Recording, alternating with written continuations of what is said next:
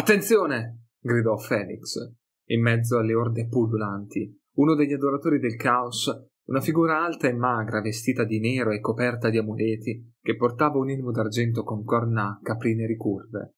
Aveva sollevato un bastone ornato puntandolo verso di loro. Attorno alla punta del bastone crepitarono energie sfrigolanti e un fulmine rosso sangue guizzò dal suolo in direzione del dirigibile. Gli altri stregoni si unirono all'attacco con i loro poteri e la furia dell'assalto aumentò, finché lo sfolgorio cominciò a ferire gli occhi e il rombo di tuono divenne quasi assordante. I fulmini lampeggiavano e scoppiettavano tutti intorno allo spirito di Grugni. L'aria era pervasa da un odore di ozono, simile a stagno bruciato. Era come se fossero intrappolati nel mezzo di un temporale tutto loro. La gondola tremava e vibrava le gemme negli occhi della polena erano accese e Felix sentì l'amuleto sul petto che si riscaldava. Ma Kyson girò bruscamente il timone e tirò la leva dell'altezza. Il dirigibile si impennò verso le basse nuvole sovrastanti. L'aeronave si scuoteva e sgroppava come un cavallo imbizzarrito e Felix temette che la loro magica protezione stesse per soccombere. Poi, di colpo, come era iniziato, l'attacco cessò Appena in tempo, pensò Felix, abbassando lo sguardo verso l'accampamento dell'esercito del caos. Sembrava che avessero superato un certo limite, che si fossero avvicinati troppo, e per questo erano stati attaccati. Dunque, mantenendo le distanze, probabilmente avrebbero potuto sorvolare l'esercito indisturbati. Forse gli adoratori del caos temevano un attacco dall'alto, pensò. O, più semplicemente, sono matti. Nella sala comandi regnava uno sbigottito silenzio. I nani si scambiavano occhiate di sgomento. Felix restò a guardarli, accovacciato vicino al finestrino. Alla fine Borek parlò. Non è ciò che mi aspettavo, disse con una voce che tradiva tutto il peso dell'età. Scosse il capo. Non è possibile. Gotrek era pallido, ma Felix non capiva se la sua fosse furia o un'altra emozione repressa. Dunque, la cittadella resiste ancora? La nostra gente è ancora laggiù? Borek scosse il capo, guardandolo con un occhio cisposo. Niente può resistere per due secoli alle forze del caos. È impossibile che qualcuno sia rimasto vivo laggiù. Gotrek strinse la presa sull'ascia finché le nocche gli diventarono bianche. Allora cosa ci fa qui quell'immenso esercito? Perché cingono d'assedio la roccaforte nanica? Contro chi combattono se non contro i nostri fratelli? Non lo so, rispose Borek. Hai visto anche tu l'esercito, la devastazione nella valle.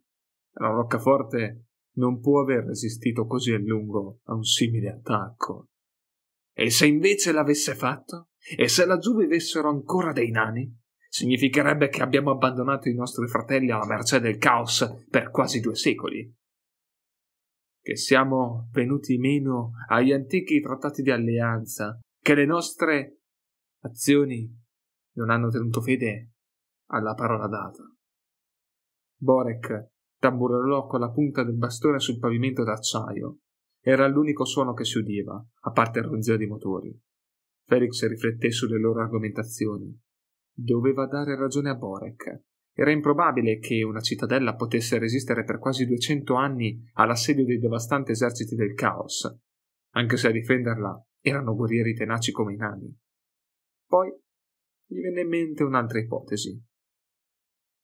Non potrebbe darsi, azzardò, che Karakdum sia caduto sotto i colpi delle forze del caos e che un capoguerra delle forze oscure se ne sia impadronito per farne la sua cittadella?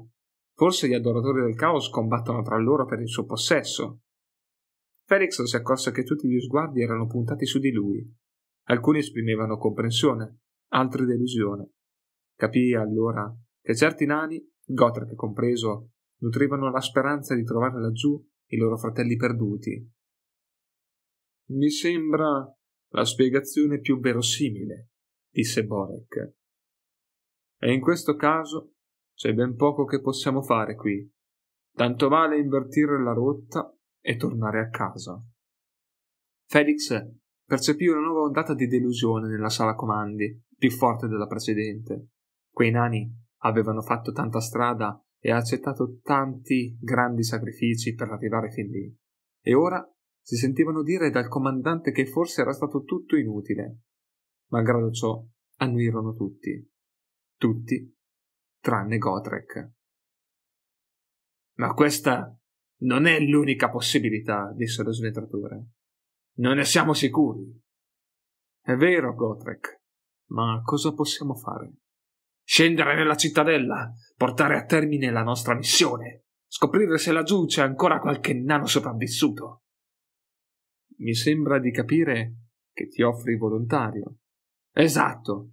Possiamo aspettare che si faccia buio e poi scendere sul picco. Se ricordo bene le tue mappe, nella parete del precipizio si apre un passaggio segreto. Posso entrare da lì e scendere fino alle sale sotterranee. Snorri viene con te, disse Snorri. Non può lasciare che Gotrek si prenda tutta la gloria. E poi è una ghiotta occasione per sterminare un po' di guerrieri del caos. Vado anch'io, zio, saltò su Varek. Mi piacerebbe contemplare la patria dei miei antenati. Sarà meglio che vi accompagni. Laggiù vi servirà qualcuno con un briciolo di cervello, dice, disse un'altra voce. Felix riconobbe con sgomento che era la propria. Prima di fare qualunque cosa, diamo un'altra occhiata là sotto, disse Borek. Forse servirà a chiarirci le idee. Il dirigibile scese appena sotto il livello delle nuvole e descrisse un ampio giro attorno alla montagna. Scoprirono così che era assediata non da uno, ma da quattro enormi accampamenti armati. Ogni accampamento era consacrato a una delle grandi forze del caos. Sul più vicino sventolavano i pennoni rosso sangue di Korn, su un altro i luminosi vessili di Zinch, sul terzo le bandiere policromatiche di Slanesh pulsavano, cambiando colore. Nell'ultimo, gli stendardi di Nargol stillavano bava, innalzandosi sull'orda pestilente. Era chiaro che i seguaci delle diverse forze diffidavano gli uni degli altri. Ciascun accampamento era cinto da un fossato, non solo in direzione del picco, ma tutto intorno, come se temessero un attacco da parte degli altri eserciti. Qui e là, lungo i confini, Felix vedeva scoppiare qualche schermaglia tra i guerrieri. Inoltre si rese conto che gli accampamenti erano destinazione di tutti gli adoratori del caos che avevano avvistato nel deserto. Arrivavano da ogni punto cardinale e si dirigevano verso l'una o l'altra armata. Felix era pronto a scommettere che ognuno era in cerca dell'accampamento della propria fazione per ingrossarne le fila. Tutto ciò doveva avere una sua logica distorta. Le quattro forze erano rivali e combattevano tra loro come con chiunque altro. Considerando l'attrito che doveva regnare tra i rispettivi seguaci, era normale tenerli separati per ridurre la tensione. Eppure, Felix aveva l'impressione che gli sfuggisse qualcosa. Poi, dall'alto del dirigibile, vide l'esercito di Korn radunarsi lungo il confine che lo separava da quello di Slanesh e con un poderoso ruggito lanciarsi in battaglia. Quelle armate erano lì per combattere tra loro, oltre che per cingere d'assedio Karagdum. Vi aspetteremo finché avremo da mangiare. Poi ce ne andremo, annunciò Borek in tono solenne. Voleremo in alto con i telescopi puntati sul picco. Se scoprite qualcosa, tornate su e sparate uno dei segnali luminosi verdi. Verremo a prendervi il prima possibile. Felix annuì e per l'ennesima volta controllò i segnali luminosi che teneva infilati alla cintura. Erano ancora al loro posto, insieme al resto dell'equipaggiamento fornito dai nani, una bussola, una lanterna perpetua alimentata da una delle loro preziose pietre lucenti, diverse borracce d'acqua e una di vodka. Sulla spalla portava un piccolo sacco di provviste. Indossava di nuovo la sua cotta di maglia e ne era contento. Quindi, ancora una volta, si chiese cosa lo spingesse a partecipare a un'impresa simile e ancora una volta non seppe rispondersi. Restare sul dirigibile sarebbe stato molto più ragionevole, almeno poteva tornare a casa. se Gotrek e gli altri fallivano. Ma in gioco c'era molto più del semplice buonsenso. Lui e Gotrek avevano condiviso innumerevoli pericoli, e benché lo sventatore amasse corteggiare la morte, erano sempre sopravvissuti. Felix iniziava a credere che non si trattasse di pura fortuna, ma di una sorta di destino, e che in compagnia dello sventatore avrebbe avuto più possibilità di tornare vivo dalla desolazione del caos, o almeno voleva convincersi che fosse così. Inoltre c'era sempre il suo giuramento. Felix aveva promesso di seguire lo sventatore e tramandare il suo destino, e sospettava di aver assorbito abbastanza cultura nanica da prendere la promessa molto sul serio.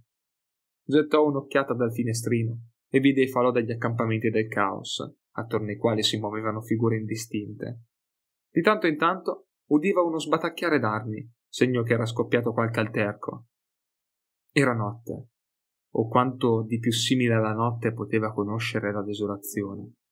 Avevano aspettato per ore che il cielo si oscurasse e finalmente la loro pazienza era stata premiata. Anche il dirigibile era buio. Le luci erano state spente per non rivelare la posizione. I motori viaggiavano alla minima potenza, in modo da ridurre il rumore. Davanti a loro si ergeva la mole oscura del picco. Felix sperò che Macaison sapesse il fatto suo e che non stessero per schiantarsi contro la montagna. Sapeva che i nani vedevano al buio molto meglio degli umani, ma saperlo non era come crederci davvero, soprattutto in momenti come quello, in cui era in gioco la sua vita. Se trovate qualcuno ancora vivo e volete chiamarci, sparate un segnale luminoso rosso, disse Borek. Intesi? Intesi, rispose Felix. Non che ci fosse il rischio di non capire. Borek l'aveva ripetuto una dozzina di volte durante la lunga attesa. I segnali luminosi erano un'altra delle invenzioni di Macaison, una variante del classico razzo, che si lasciava dietro una brillante scia colorata. Il dirigibile si fermò con un violento sussulto. Era segno che dovevano andare. Gotrek fece strada, lanciandosi fuori dal portello e giù per la scala. Snorri lo seguì canticchiando allegramente tra sé. Poi fu la volta di Varek, che si fermò un attimo per rivolgere a Felix un ghigno nervoso, prima di scomparire attraverso il portello. Aveva un sacco pieno di bombe legato al petto e portava tra colla lo strano moschetto di Macaison. Felix avrebbe voluto possedere una di quelle armi e saperla usare, ma era troppo tardi per imparare. Con un respiro profondo cominciò a scendere la scala. Il vento notturno lo aggredì, più freddo di quanto si sarebbe aspettato in mezzo a un deserto. Felix si sforzò di ragionare. Si trovavano molto più a nord di Kislev. La temperatura non poteva che essere glaciale. La scala ondeggiò leggermente sotto il loro peso e lo stomaco di Felix ebbe un sussulto. Sigmar, cosa ci faccio qui?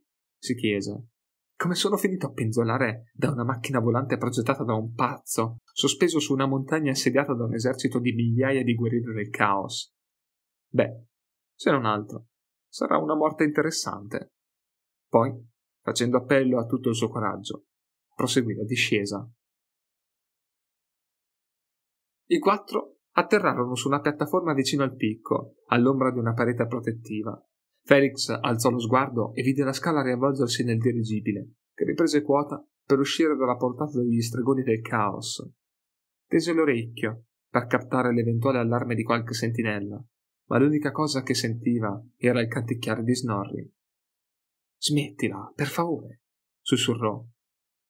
Certamente, disse Snorri a voce alta. Felix si trattenne dall'impulso di infilzarlo con la spada, questo sentiero dovrebbe portarci alla porta delle aquile, mormorò Varek. Allora andiamo, disse Godric. Non abbiamo tutta la notte. Si fermarono davanti a una mastodontica statua d'aquila scolpita nella parete rocciosa. Godric si chinò ad abbassare un interruttore nascosto tra gli artigli della zampa destra e alla base della statua si aprì un piccolo passaggio, largo quanto bastava per un nano, lo attraversarono in fretta.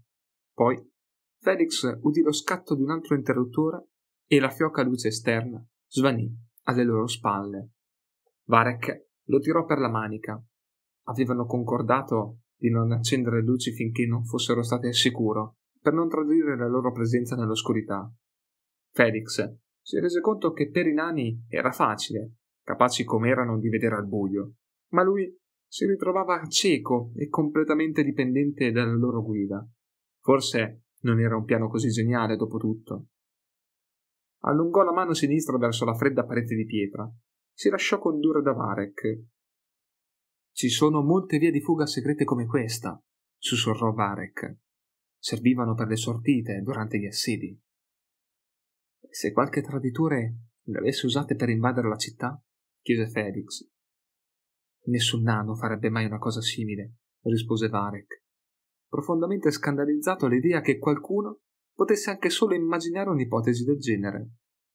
Zitti, là dietro, disse Gotrek. Volete attirare l'attenzione degli uomini bestia e delle altre creature del caos? Non è una cattiva idea, replicò Snorri. Si udì un rumore, sospettamente simile all'impatto del pugno di Gotrek, sulla testa di Snorri. Poi calò il silenzio. Lurk sogghignò. Il dolore era cessato. Erano finiti i lunghi giorni passati a sudare e a contorcersi nella sua tana di fortuna. Non sentiva più la fitta pulsante alla testa, né lo straziante tormento che gli tirava ogni osso del corpo. Era stato purificato dal dolore, plasmato dalla sofferenza. Era l'eletto del ratto cornuto, benedetto dall'abitante delle tenebre imperscrutabili, dallo sgambettante signore dell'abisso. Sapeva istintivamente di essere cambiato, e quei cambiamenti erano il segno del favore divino. La polvere di Guarpietra era stata solo un catalizzatore, un agente modificatore che gli aveva trasmesso la benedizione della divinità. Era cresciuto, tanto che non entrava più nella sua cassa e doveva chinarsi per passare nei corridoi. E poi era forte. Aveva le spalle larghe come quelle di un rattogre, il petto un barile di muscoli. Le braccia erano diventate più grosse delle sue gambe di un tempo, e le gambe erano pilastri di forza pulsante. Si sentiva in grado di piegare sbarre d'acciaio a zampe nude e squarciare blocchi di granito a morsi. I denti erano molto più lunghi e affilati. I canini inferiori sporgevano come zanne e gli impedivano di chiudere completamente la bocca, da cui angoli scendeva costantemente un filo di bava. Il cranio era più pesante Sembrava che le ossa fossero fuoriuscite dalle guance per formare una dura corazza. Sulla fronte erano spuntate due grandi corna d'ariete. All'inizio gli avevano provocato un terribile mal di testa, ma ora Lurk capiva che erano un segno del favore del ratto cornuto. La prova che era davvero stato eletto, una benedizione che lo rendeva diverso, speciale, superiore. Aveva sempre saputo di essere migliore degli altri Skaven e finalmente ora aveva la conferma. Bastava guardare la sua coda, così lunga, liscia e flessuosa, coronata da quattro punte. Un vero e proprio randello di ossa, e gli artigli, tanto più lunghi e affilati, grandi come pugnali. Era diventata una macchina distruttrice, alimentata dall'odio e dalla fame che gli bruciavano dentro. Non ho niente da temere da nullità come Tanquil, il mio ritorno a Scarogna sarà un trionfo assoluto. Il Consiglio dei Tredici si prostrerà ai miei piedi. Comanderò gli eserciti riuniti di tutti gli Skaven e distruggerò ogni cosa che mi intralci la strada. Il mondo intero tremerà e sarà conquistato dall'invincibile e onnipotente Lurk. Ma ora aveva fame. Ed era il momento di andare a caccia. Lurk sentì passi di nani che si avvicinavano. Aguzzando le orecchie per un attimo, capì che ce n'era più di uno un istinto profondamente radicato gli suggerì che la superiorità numerica era positiva solo quando giocava a suo favore. Non era saggio attaccare un gruppo di nemici. Magari avrebbe aspettato ancora un po', finché se ne fosse rimasto uno solo. E poi, poi avrebbe rivelato il suo tremendo potere. Felix udì un cupo rimbombo di pietra in movimento. Godric aveva abbassato un altro interruttore. Una raffica d'aria fretida gli passò sul viso e Felix capì che il nano aveva aperto un'ulteriore porta segreta. Avanzarono rapidamente, poi il passaggio si chiuse alle loro spalle. Felix si chiese come funzionava. Non aveva sentito scattare un secondo interruttore. Forse era un meccanismo a tempo, oppure sotto i loro piedi c'era una pedana sensibile alla pressione. Sapeva di dover aspettare per chiedere spiegazioni. Se rimaneva indietro, rischiava di dover trovare da solo la via del ritorno. Davanti a loro c'era una luce fioca e distante, che ogni tanto svaniva per poi tornare a brillare. Non sembrava provenire da una torcia, ma piuttosto da pietre lucenti o da un incantesimo. E tenue bagliore rivelava a Felix le sagome tarchiate dei nani che lo precedevano. Gotrek sollevò una mano per indicare agli altri di restare dove erano. Poi avanzò da solo in silenzio, con una circospezione di cui Felix non lo avrebbe creduto capace. Era contento che lo sventratore prendesse quella missione tanto sul serio. Sembrava che l'urgenza di conoscere il destino degli abitanti di Karagdum fosse più importante persino del suo destino di una morte eroica. E perché non dovrebbe? Si chiese Felix. Le due cose non si escludevano. Se Gotthard voleva passare alla storia, quale maniera migliore che essere ricordato come il salvatore di quei fratelli perduti? Oppure aveva un altro motivo, più personale. Felix non avrebbe mai osato chiederglielo. Fece un altro respiro profondo per calmarsi. L'aria era stantia, con una traccia di decomposizione e di qualcos'altro. Era lo stesso odore che Felix aveva sentito nel rifugio delle arpie, nella zigurat. Il tanfo rancido delle bestie del caos. Sentì Snorri annusare e capì che anche lo sventatore col martello l'aveva notato. Giunto all'interstazione, Gotrek fece segno di seguirlo. I due compagni obbedirono, avanzando in fretta, fino a ritrovarsi in un altro lungo corridoio. La tremula luce proveniva da una serie di gemme lucenti inserite nel soffitto. Alcune erano state ridotte in frantumi, altre rimosse. Quelle rimaste erano inclinate e funzionavano a intermittenza, facendo guizzare le ombre nell'oscurità. La lavorazione della pietra ricordava l'architettura nanica che Felix aveva ammirato a Caracotto Picchi. Le pareti si reggevano su blocchi squadrati di basalto. L'alto soffitto a cupola era sostenuto da archi imponenti, vere opere d'arte. Il più vicino era formato da due statue di nani che reggevano il soffitto sulla schiena, inginocchiati uno di fronte all'altro, ai lati del corridoio. Dovevano essere splendidi, ma erano stati vandalizzati. I volti erano scheggiati.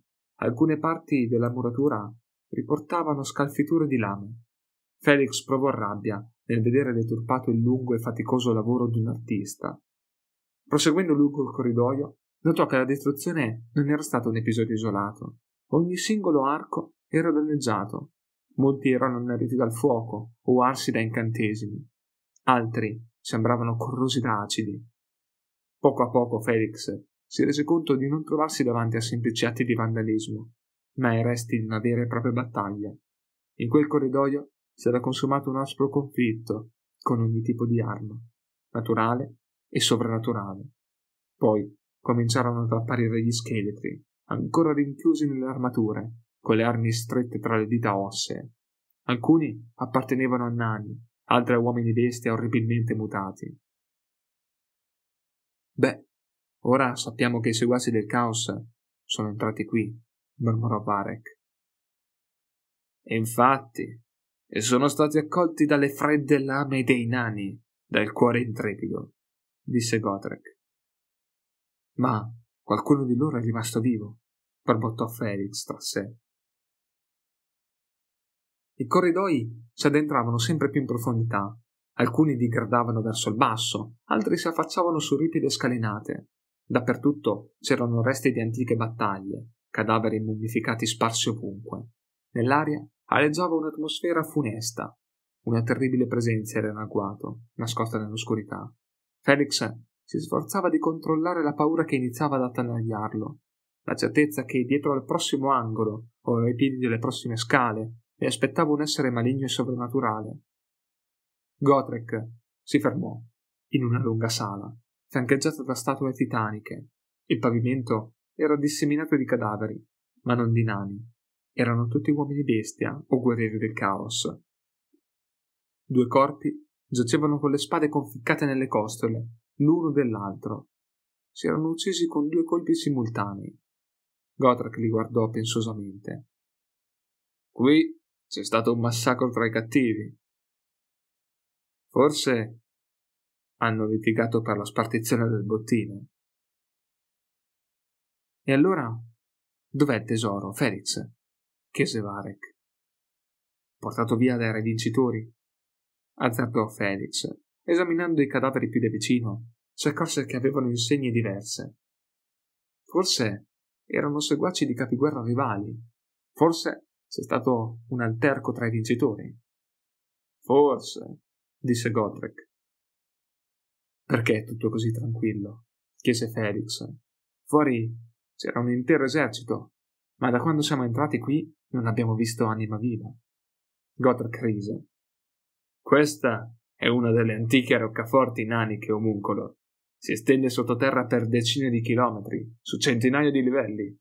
La lunghezza totale dei corridoi e delle sale ammonta a decine di migliaia di chilometri. Un esercito potrebbe perdersi in un angolo di questa città. Allora, come facciamo a trovare gli eventuali sopravvissuti? Se qua giù ci sono ancora nani vivi, ci troveranno in posti ben precisi, ed è lì che stiamo andando, disse Varek. Soddetto, continuarono ad avanzare nell'oscurità. In molti altri ambienti apparve chiaro che le battaglie non erano state combattute tra nani e adoratori del caos, ma tra i seguaci delle forze oscure, Solo di tanto in tanto comparivano tracce dei nani. I corpi indicavano in modo ormai inequivocabile che c'era stata una guerra tra le forze del caos. Qui trovavano i resti di una battaglia tra i guerrieri di Slanesh e i seguaci berserk di Korn. Lì, tra gli adoratori di Zinch e i sardi pestilenti di Nargol. In un'ampia scala, i seguaci di tutte e quattro le forze si erano scontrati, massacrandosi a vicenda. L'oscurità dava a Felix un senso di oppressione. Era Sconfortante vagare per quegli interminabili corridoi sfregiati e trovare resti di antiche battaglie. Pensò all'immenso esercito accampato all'esterno. Chi rappresentava? Cosa stava aspettando? Era tutto così incomprensibile. Felix si strinse nelle spalle. In fondo, perché si stupiva? I seguaci del caos non seguivano la sua logica.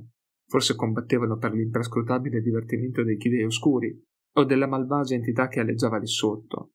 Forse era solo un capriccio di quell'essere nascosto, qualunque cosa fosse, che permetteva loro di andare avanti. Anche gli altri percepivano dell'inquietante presenza, ma non aveva il coraggio per chiederglielo. Mentre attraversavano un'infinita successione di gallerie echeggianti e camere dall'alto soffitto, la teoria di Gotrek si dimostrò fondata. In quel luogo c'era spazio per una dozzina di eserciti, ciascuno delle dimensioni di quello riunito all'esterno. Felix si chiese come sarebbe stato abitare in quella città sotterranea ai tempi del suo massimo splendore, prima che arrivassero i seguaci del caos.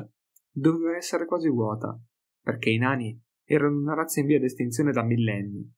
Tuttavia, doveva esserci stato un tempo in cui quelle strade brulicavano di nani che compravano e vendevano, ridevano e piangevano, amavano, vivevano e sbrigavano le faccende di ogni giorno. Ora sembrava una tomba e i corpi degli intrusi sparsi dappertutto erano come una profanazione.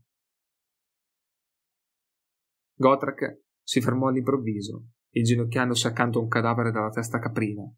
Non era come gli altri, era ancora caldo. C'era carne attaccata alle ossa e sotto il corpo si spandeva una pozza di caldo sangue nero. Lì vicino giacevano altri uomini bestia morti. Felix si accovacciò per guardare meglio. L'uomo bestia era tutt'altro che avvenente, e la morte non aveva certo migliorato il suo aspetto.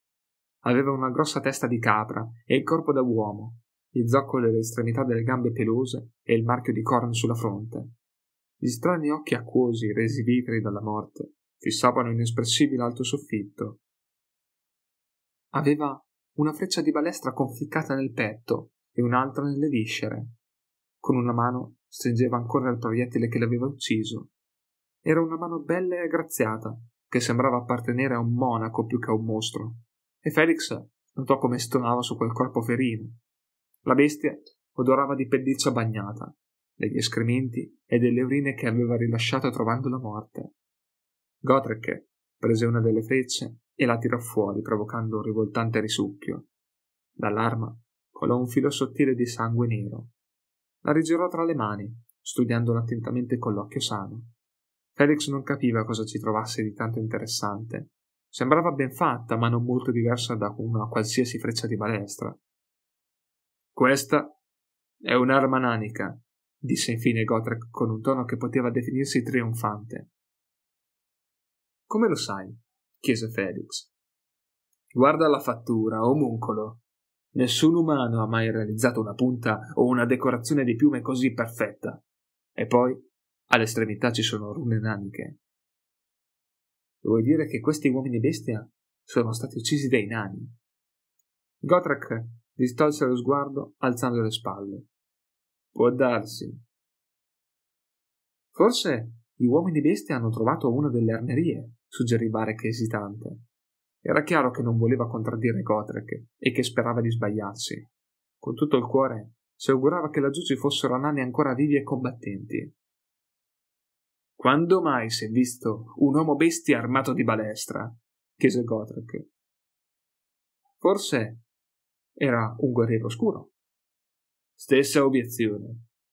Gotrek non aveva torto. In tutti i suoi incontri con i seguaci delle forze oscure, Felix non ne aveva mai visto uno che usasse un'arma tanto sofisticata. Certo, poteva sempre esserci una prima volta. Decidendo di tenere quel pensiero per sé, chiese: Allora come facciamo a trovare questi nani? Forse Snorri dovrebbe chiederlo a quegli uomini bestia, suggerì Snorri alle loro spalle. A quelle parole, il cuore di Felix si fermò per un attimo, si voltò nella direzione indicata dallo svenatore, come temeva. C'era un branco di almeno venti uomini bestia. Dapprima parvero meravigliati, esattamente come lui, ma poi si ripresero e alzarono le lance per l'attacco. Perché non ammazzarli tutti, invece? replicò Gotrek e si lanciò alla carica a testa bassa. No, non farlo! gridò Felix, ma era troppo tardi. Varek aveva iniziato a girare la manovella del suo strano moschetto. Una grandinata di proiettili si abbatté sugli uomini bestia, uccidendone due e facendone cadere altrettanti. Ululando di rabbia, schiumanti di furia berserk, gli uomini bestia attaccarono. Felix sapeva che ormai non restava altro da fare che combattere e quasi sicuramente morire in una futile schermaglia contro gli adoratori del caos. Evidentemente Snorri era giunto alla stessa conclusione, perché anche lui aveva sollevato le armi e cominciava ad avanzare.